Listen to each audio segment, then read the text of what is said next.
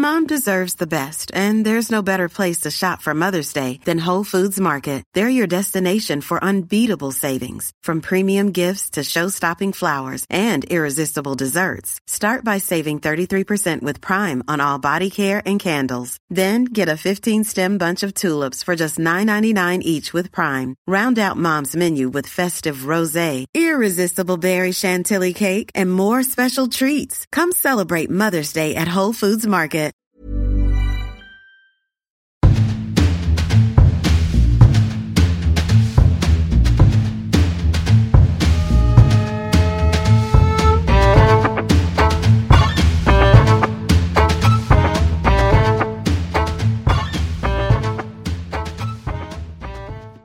Now, without further ado, on to tonight's events Skills for the Modern Workplace. Please welcome your host, Lucy Kellaway.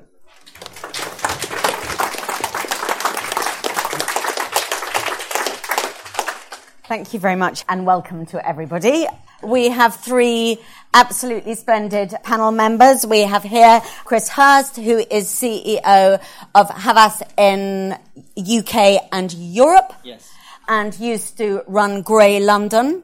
And it was a rubbish advertising agency when he was, when he started and was completely soar away brilliant by the time he left. Is that roughly? That's how I tell it. kind of correct. Then we have Keely Woodley, who is Grant Thornton. So you're, I think it's fair to say you're uh, you're the only sort of real proper corporate person on the panel. So I may be constantly. yeah, I think no, no, no, no, no, no. Advertising industries don't count as real proper corporate.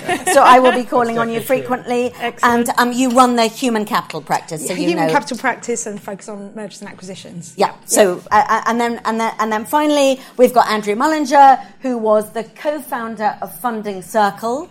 Set it up less than 10 years ago, now employs more than seven people, has been wildly successful, and Andrew now describes himself as semi retired. So he's got something that we ought to aspire to. When we at the FT, we've done a piece of work and we've asked employers what are the soft skills or personality traits, as I would rather call them, that they find most difficult to hire for. And they have said they, that, that they are struggling to find people who can work with a diverse group of colleagues. Mm-hmm. And really, really struggling to find people who can prioritise their time. Does that surprise you, Keely? Because you well, prioritising time. I mean, that, that's an. Um, you know, that's a that is a tricky. I mean, I, I, think I'm still learning that at the moment. But you know, yeah. that that's a difficult one to, to teach school kids. You know, about what is important. But does that occur in, in all the companies that you talk to? Are they compl- I mean, I, I, find these two extraordinary. But I, I, I would have expected initiative to be up there. So people taking the initiative, being resourceful, I would I would have expected yes. that to be something that I don't think we necessarily teach in schools. It's quite rote learning still in terms of the skills mm. and you know history, geography, or you know, how how do they relate mm. into the world of employment? So I would have thought. So I'm surprised by you know effectively time management as being a key skill that we're not teaching our our children. I don't think it's extraordinary certainly one of them. Uh, well, I, I, think working with people is really. difficult. I mean, people are difficult. I know, I mean, of course, people I mean, are totally difficult. You know, I mean, people uh, have always uh, been difficult. People are no more difficult so, than they used no, to be. No, no. So I don't know whether it's harder than it was, but, but I think it was working with a diverse yeah. group of people. Yeah, but, but I think that. But I think that is really difficult. I think. With, I mean, diverse can mean tons of different things. I know. It? But but I think that is a really really difficult thing to do effectively yeah. and well, and that's why you know people that can do that, and, and I think the education system needs to help people to learn to learn how to do those things. Uh, on the time management piece, I sort of wonder whether a bit of that's down to the organisation actually, because I think a lot of organisations aren't clear enough about what the actual thing they want people to do is. Mm. Just on that diversity point though, and working with diverse groups, I think you find particularly if someone's come from a more challenged background, that actually walking into an office environment. Mm is incredibly difficult because that may not be something that they've ever done mm. before in their lives. And I think one of the things that, that we lack in society is role models from different communities, people who've had different challenges, different struggles, to actually stand up and say, this is my path. And I think um, there's a study that's been done in the US where you've got lots of black African Americans who make it all the way to Yale and Harvard and then drop out in the first year because they, they just can't deal with the environment mm-hmm. that they find mm. themselves in because people aren't like them. And, and if you haven't got those role models leading the way and saying, I've done this and you can do it too, it, it's, it's really difficult. And I'd expect the stats probably to be the same around Oxford and Cambridge, in, in yes. fact. So I think that, that whole piece around diversity and fitting in is because, again, the employers are div- uh, divorced from the education system and people aren't introduced to those environments early mm. enough. So if we have to, I mean, I think what we are meant to be doing is saying what the skills for the 21st mm. century are mm. jolly well meant to be. And I'm not going to send you away empty handed. So, Chris, you are allowed to name up to three. And then we will all leap in and disagree with you, probably. okay. Oh, God. Right. Three skills for the 21st century. I think there is, there is there is something I don't know. I can't sum it up in a single word, but there is something to do with the ability to EQ, people, ski, people skills. I know that's uh, fudging it a little bit, but but a lot of our businesses now are to do with your ability to interact and get get the most out of the people you work with. When you walk into a room, do people do people's hearts jump or sink? But is and that a, really more important? Yeah. Isn't that a skill that came in handy in the 20th century too?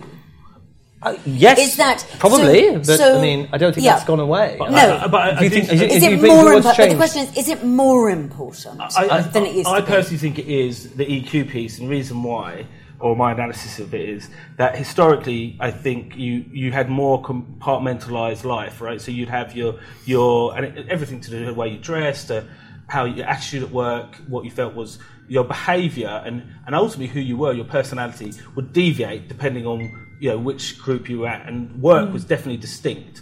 Now I think that that line is being yeah. completely, but yeah. and then then what ends up happening is you have you're more authentic. People are who they are. It's important for them to to lay themselves a little bit on the on on the line in all they do. They're passionate, all that good stuff. And so if you then don't have an understanding of what is their what makes up their self esteem, all this kind of stuff, you can actually cause them to be uh, have such a negative effect on them. So let's say you criticise someone, and actually that was the basis of their self-esteem structure.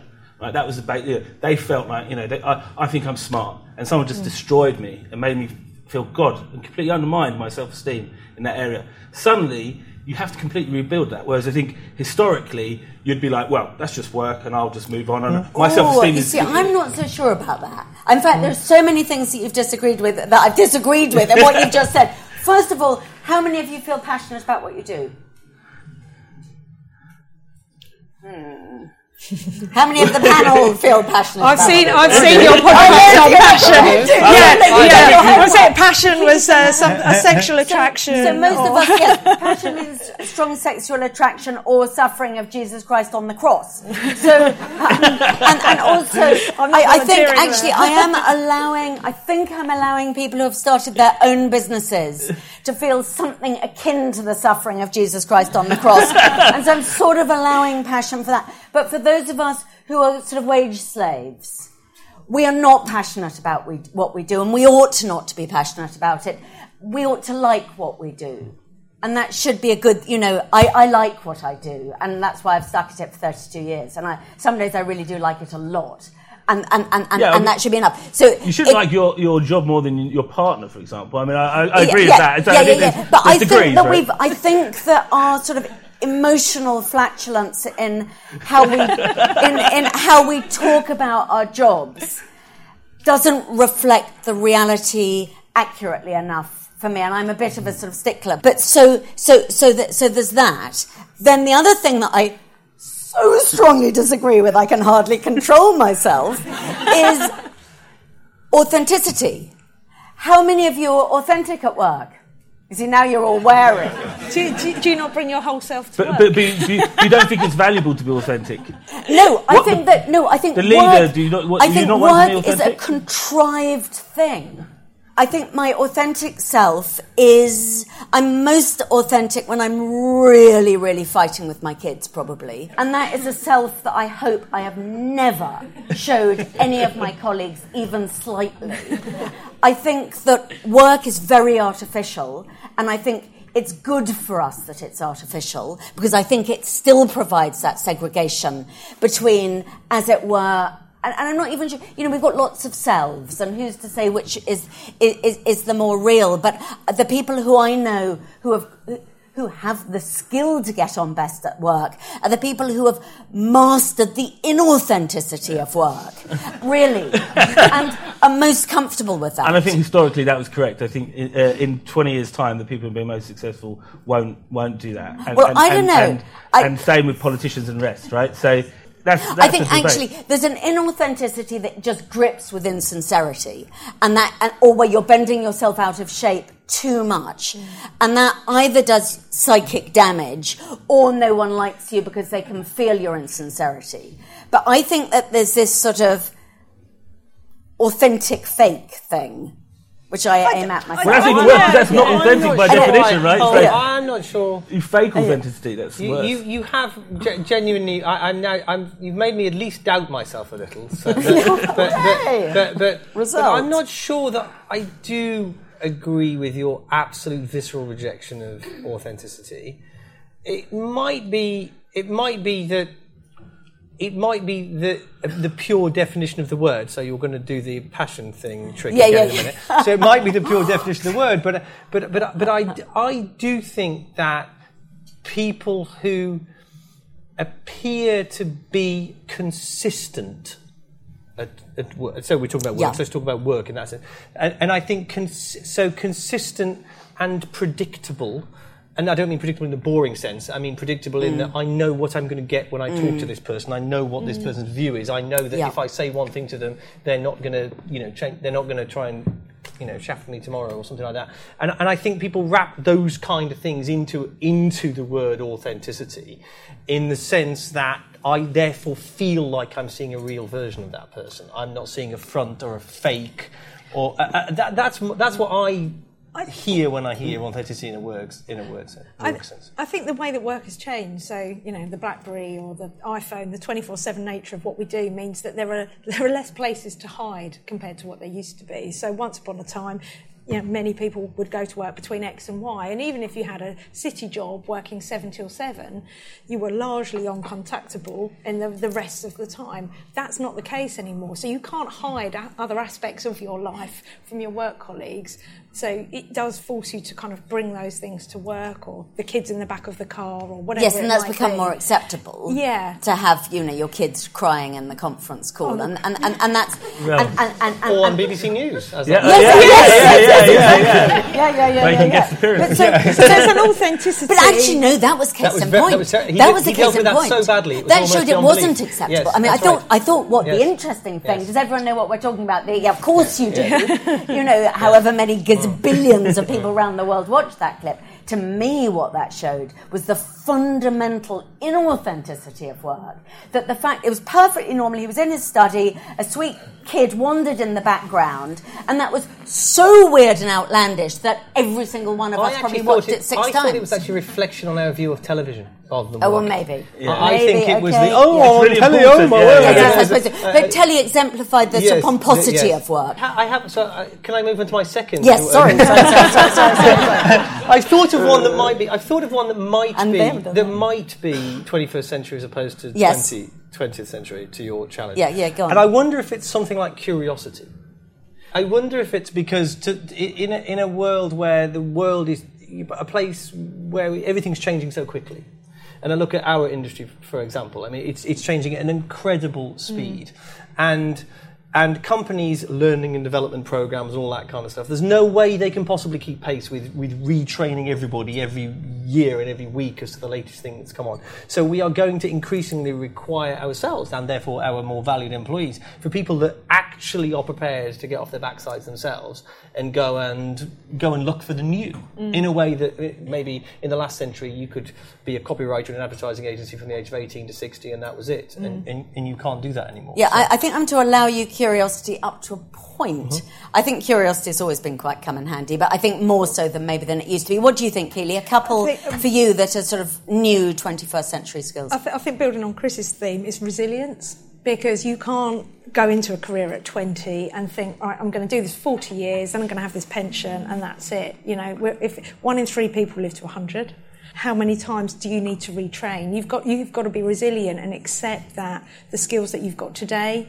may not be fit for purpose in 20 years. What are you, as an individual, take responsibility going to do about that?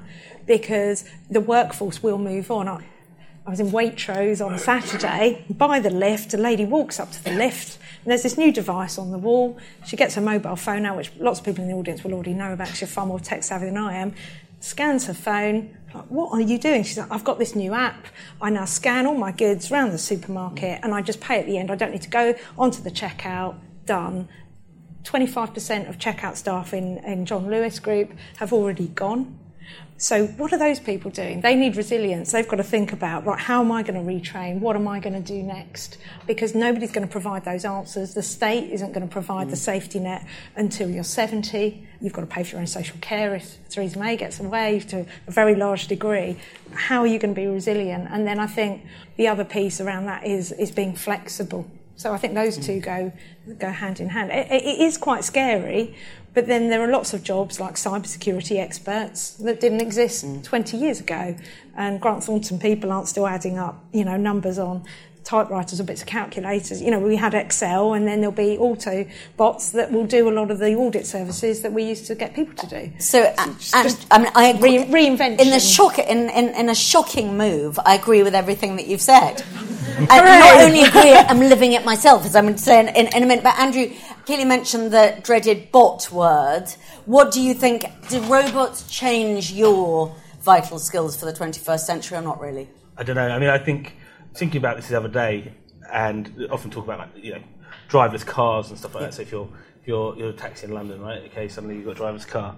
I'm not sure the timeline is going to be what everyone is expecting at the moment, but at some point it's going to happen. You're going to have a displacement of, of essentially manual manual work, work that doesn't require craft or or intellect or imagination or whatever you, you know you want to call it.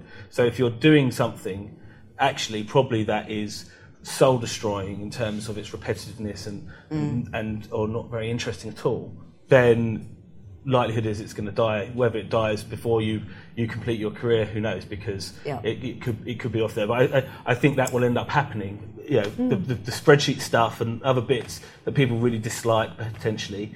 That probably be automated away, and it will be the interaction with clients and interpreting the situation mm. and understanding needs and all that kind of stuff. And so, does that feed back into what you were saying earlier about it being the human skills? I, I, I personally think you can't. You, it will be very hard to see a robot you know, we're going to be nowhere near the, the robot that passes the Turing test, right? So anytime soon, I think we'll get them to do things, but I'm not sure if we're going to get them to, to be able to have the EQ piece. Uh, well, actually, a robot took my job last week, and a robot is read, was reading.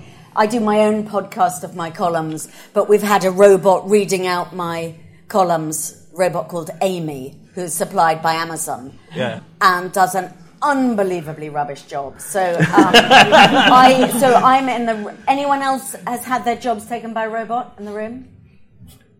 No, so I'm the only one. I can tell it's completely fine. I mean, robots, robots are useless well, by comparison. I, I, I, tell, I tell you a story. So, my, a friend of mine, I remember we were probably about 15, 16, and he came and said, oh, I just lost my job. He, he was at Tesco. So, what happened, Paul?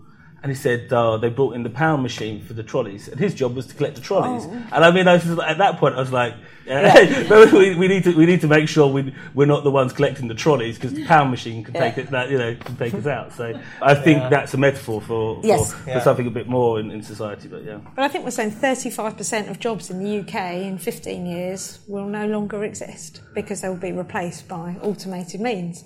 So what do we do with all the people? You know, what skills do they need? And are those guys thinking about that? And, and maybe that the skill that we need more than any other is the ability to be perfectly happy while bored. Do you think? Because actually, you say, Andrew, on your uh, Andrew's LinkedIn, and actually, you've got various skills that you have not disclosed, you have not shared with the class. That on Andrew's LinkedIn thing that I was checking before this evening says semi semi-retired, which you'll keep on doing until you get bored. Yeah. So you haven't developed the boredom thing. No, so, so not, not, yet. So how do, how, how do any of you feel about that? That if there is less work to go round, maybe that is the skill that we need. Well, there's the Finnish model where they're paying people yeah. uh, minimum income and you're not required to work and you can work as much or as little as you like. But I think the early signs, I think they only brought in at the beginning of the year, is that, that, that people aren't finding that satisfying because they lack purpose. Yeah. And so you still need to have a reason to get out of bed in the morning. That, that's so being bored mm. is fine if you have a you have a purpose being mm. bored, but if you literally just feel that you don't have a purpose, that can and you see that with industrial economies that have declined, is that where people lack purpose, then they get depressed, and then mm. a whole host of other problems ensue. So a bit of a depressing note, but yeah. you, have got to find you've got to find some a reason to get out of bed in the morning still. I have a slightly less uh, pessimistic view of, of, of what work will be like. I mean, I think it is also important to acknowledge that there's probably the majority of people in jobs, maybe not the people that come to conferences at the FT, but the majority of people in jobs actually do have jobs that they find mostly boring most yes. of the time, in, in, in truth. But I think for people doing the kind of jobs that we're doing, that we're doing in the kind of industries that we are in, I think the importance of the ability to be nimble and the ability to be flexible and the ability to be accept. I think we need. I know it's a cliche, it is a buzzword, but to be more comfortable with change. Everybody talks about that, but basically, virtually everybody's uncomfortable with mm. change. Yeah. They're very happy with change happening to other people, but they're really not yeah. very happy yeah. with change happening to themselves. But, but unless they've chosen it. Uh, well, well exactly. Yeah. Unless they've chosen. That's not change. that's not change. that's just progress. That's choice. yeah. And and and I think we are probably all going to have to get a lot more used to change being happening to us rather than uh, uh be, or being forced upon us or choosing it. And I think the people that can that can skip from ice floe to ice floe really comfortably and be happy doing it, mm. I think will be. Uh, I, I mean, actually, once again, distressingly, I find myself very much in agreement with you, Chris. I mean, I think that if we're honest about our work, and it go, does go back to the passion thing, I mean, I consider I've done the nicest job in the world, and I'm bored quite a lot of the time because it's just a sort of human condition. You know, that's just what it is. And I think we're setting uh, standards unrealistically high if we pretend that, you know, a lot of the stuff I do is excruciatingly boring. But anyway, but the, but the other point about you're, you're, you're, pressing to say something. I was just gonna, yeah, yeah, I was just going to say, you know, do we is it acceptable? Have we enabled a culture to kind of say, well, okay, it's okay to go and sit on a checkout for eight hours, going like this. That's an okay job. That that should be the expectation. Is that okay? Because that that's not productive. Well, that, that, won't exist soon. I mean, that, so weird, that won't, yeah. it won't exist. But have we enabled a culture that to- almost tolerates that? That's that's yeah. an okay thing for someone to be doing. Uh, yeah, I'm not I, sure I, it is an I okay completely. Thing. I mean, you think of quality of life for someone. Who, yeah. I, yeah, I just think it's no, I, anything where you really hate. I think from a quality of life perspective, then that's truly awful. Agree, yes. but I think the whole sort of meaningful job question. I think you could make the job when you're going like that all day long either a lot better or a lot worse by encourage them to you know relate to the mm, customer, sure. the customer but, you know, service, by, yeah. but, but, but, you know yeah. but by doing it differently and treating the person who is doing that job as if they're doing something important which they are so I don't necessarily think it's in the work itself of course there's a hierarchy and of course mm. some your job is always going to be infinitely more interesting than that but we can't hope to be in a world where all jobs are equally intrinsically interesting but it's that's not the, work the, like that. the Matthew Taylor RSA piece uh, that's come out recently is saying you know 90% of people think they don't do good work and it's fundamentally boring. And is that okay? And we need to change that. I, I just think it's quite interesting. I think our expectations are too high.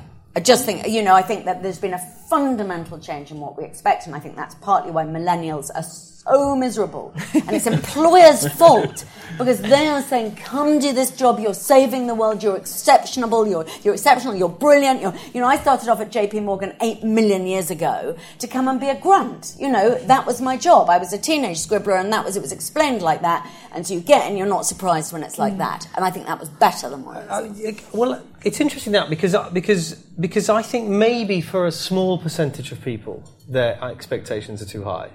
But I, I think one of the huge, and uh, this might be a completely different subject, but I think one of the massive challenges we've got as a society, and it's interesting you're going to go and be a teacher, is I think for huge chunks of this popular, this country, actually their ambition horizon continues to be way too small. Yeah. So, mm. So actually, there are vast numbers of people. The far majority of people in this country. I mean, we did some work uh, with Kidzania. Do people know what Kidzania is? Yeah. So Kidzania is a, uh, in short, it's a, like a pretend city that kids can go into on their own and without adults, and they mm. choose careers. It's a commercial venture. It's in mm. West Westfield in uh, in Shepherd's Bush, and the things that kids, even five, six, seven year old kids, choose to do is even at that age completely linked to their essentially their, their, their background, yeah. their social background. Yeah. yeah. And even at that age, kids are sort of self-selecting what work is into you know posh kids go and choose pilots and and poor kids go and work in supermarkets. Yeah. That, that comes back know, to role models, though. It, it does. It, completely, it does. That's exactly what. Yeah, absolutely right. Going back to what you said, Keely, about I think one of the skills that we need over the course of our lives is the skill to re or, or, or the the guts to reinvent ourselves. I think that is going to be one of the single most important things and to go to do it really at quite an advanced age. So I'm 57 now. I will be 58 when I start training to be a teacher alongside 22 year olds. And maybe this is completely mad, but what isn't completely mad about it is this thought that lots of people at roughly my age have just had it with their co- conventional careers. The careers we thought people said to, to us when we were kids, What do you want to be when you grow up? As if there was a single answer to that question.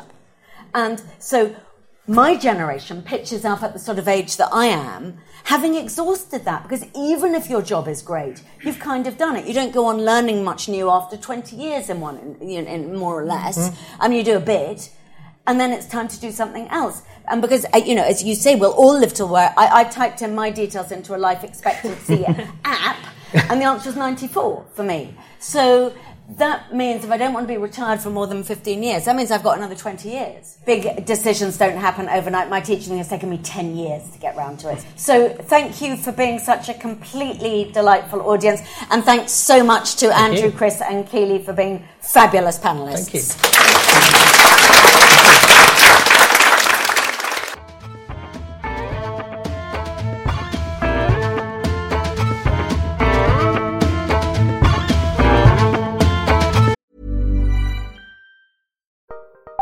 Join Capital Group CEO Mike Gitlin for a new edition of the Capital Ideas Podcast. In unscripted conversations with investment professionals, you'll hear real stories about successes and lessons learned, informed by decades of investment experience. It's your look inside one of the world's largest asset managers. New episodes are available monthly. Subscribe wherever you get your podcasts. Invest 30 minutes in an episode today. Published by American Funds Distributors, Inc. Support for this podcast and the following message come from Corient. Corient provides wealth management services centered around you. As one of the largest integrated fee only registered investment advisors in the U.S., Corient has experienced teams who can craft custom solutions designed to help you reach your financial goals, no matter how complex. Real wealth requires real solutions. Connect with a wealth advisor today at Corient.com. That's Corient.com.